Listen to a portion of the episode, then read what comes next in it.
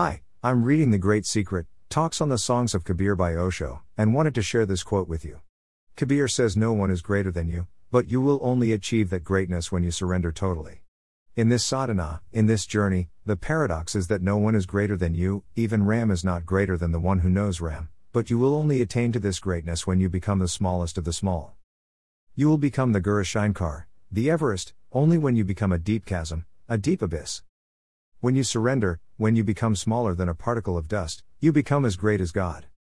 To be humble, to surrender, to give up the ego is to achieve the highest possible greatness. If you remain egoistic, you remain insignificant. The ego is mean and consequential. If you hold on to it, you will be no more substantial than a grain of sand. It is absolutely essential to be free of it. The ego is the only impediment to your greatness. You are insignificant only because of it. When it is no more, no one is higher than you. Then you are the sovereign sound of existence, then you are the supreme music. And this is the answer to all your problems. The whole problem exists simply because you have been unable to come to know what you really are. And your innermost desire is to know that, to be that. This means you have been trying to achieve greatness with the help of something utterly insignificant. You are like a certain king of Egypt the Sufis tell about. The king loved a certain fakir very much, and the fakir used to go to the palace whenever he was sent for. Many times the king said to the fakir, I wish to come to your cottage, but the fakir always said, No. There is nothing worthy of you there. Whenever you want me, I shall come to you. This reply aroused the king's curiosity. It instilled a desire in him to visit the fakir's cottage, and so one day he went there without warning. The fakir's wife was at home, but the fakir was working in the fields. The wife said, Please sit down here. I will just fetch him. But the king kept pacing up and down in front of the cottage. The wife thought, he is pacing up and down because there is nothing to sit on, so she brought an old torn carpet from the hut and spread it upon the ground. She then requested the king to sit on it, saying she would go and fetch the fakir. The king said, Yes, go and fetch him, but did not sit on the carpet. He simply continued to pace up and down. The woman was a bit surprised, but went to get her husband anyway. On the way back, she said to him, The king seems to be a very strange person indeed. I asked him to sit down several times. At first I thought he wouldn't sit down because there was no rug, so I spread the carpet out but he still wouldn't sit on it. The fakir replied, You made a mistake. We don't have a place fit for him. That is why I never invited him here. If we press him to sit down on that old torn carpet, he will become impatient to leave rather than sit on it for any length of time. You should not have asked him to sit down. When they arrived at the cottage, the fakir began to talk to the king, walking up and down with him at the same time. When he noticed this, the king was somewhat surprised. The fakir's wife had asked him to sit down several times, and the fakir did not invite him to sit down even once.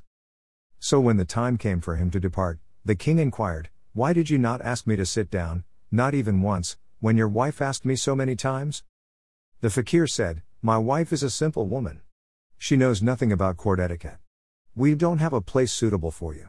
You are used to sitting on a royal throne. You would have been very uneasy on an old torn carpet. It would have been very difficult for you. Although this is a Sufi story, it is also about you. You will always be uneasy as long as you remain less than God. And your ego is no better than that old torn carpet. Your ego is dirty all over. Your ego is false. Its claims have no meaning, they are undisciplined and wanton. You know this too, but your problem is that you are unable to see the royal throne. My observation. The royal throne that is not visible to you is that about which Jesus says that you will enter the kingdom of God as a king, but only those will enter into it who are childlike, means egoless. How long can you go on pacing up and down? So you become willing to sit down on the old torn carpet and then you try to persuade your mind that it is not an old rug but a royal throne. If you do not persuade your mind thus, imagine how long you will have to go on pacing up and down. So you make the false assumption that the old torn carpet is a royal throne. If someone notices it and asks what you are sitting on, you will exclaim, What are you saying? Are you blind? This is a royal throne.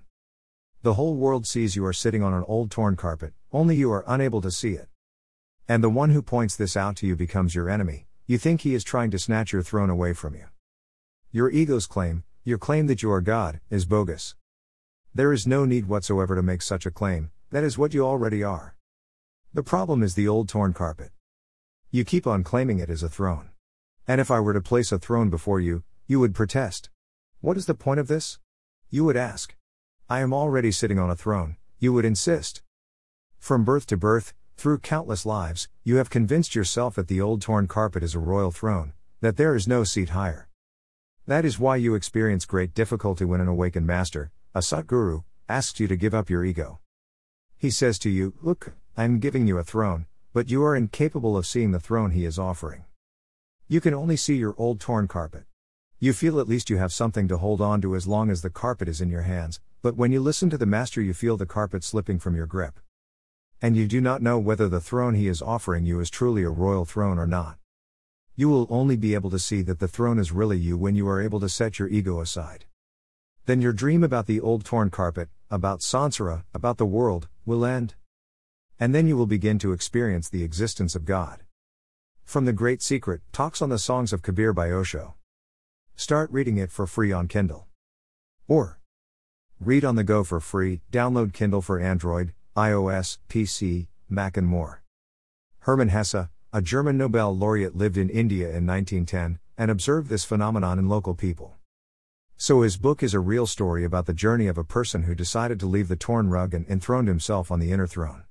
Just he remained observing nature with totality and performed his job in hand with totality. Osho developed a meditation on it, meditation by observing the nature. Osho completed many such half left works of other mystics to full circle. Where the writer Hermann Hesse left to inspire people, Osho began by developing meditation on it and let people experience it actually so that they can decide whether it is right meditation for them or not. An English free PDF of the ebook Siddhartha by Hermann Hesse is made free available by a project of Gutenberg Press. File colon slash var slash mobile slash library slash sms slash attachment slash 4f slash 15 slash 16 fa 3 a 9 a 9 fb 6 4 f 3 ca 697 cf 77 e 994 b 3 a slash untitled percent 2011.pdf. Amazon.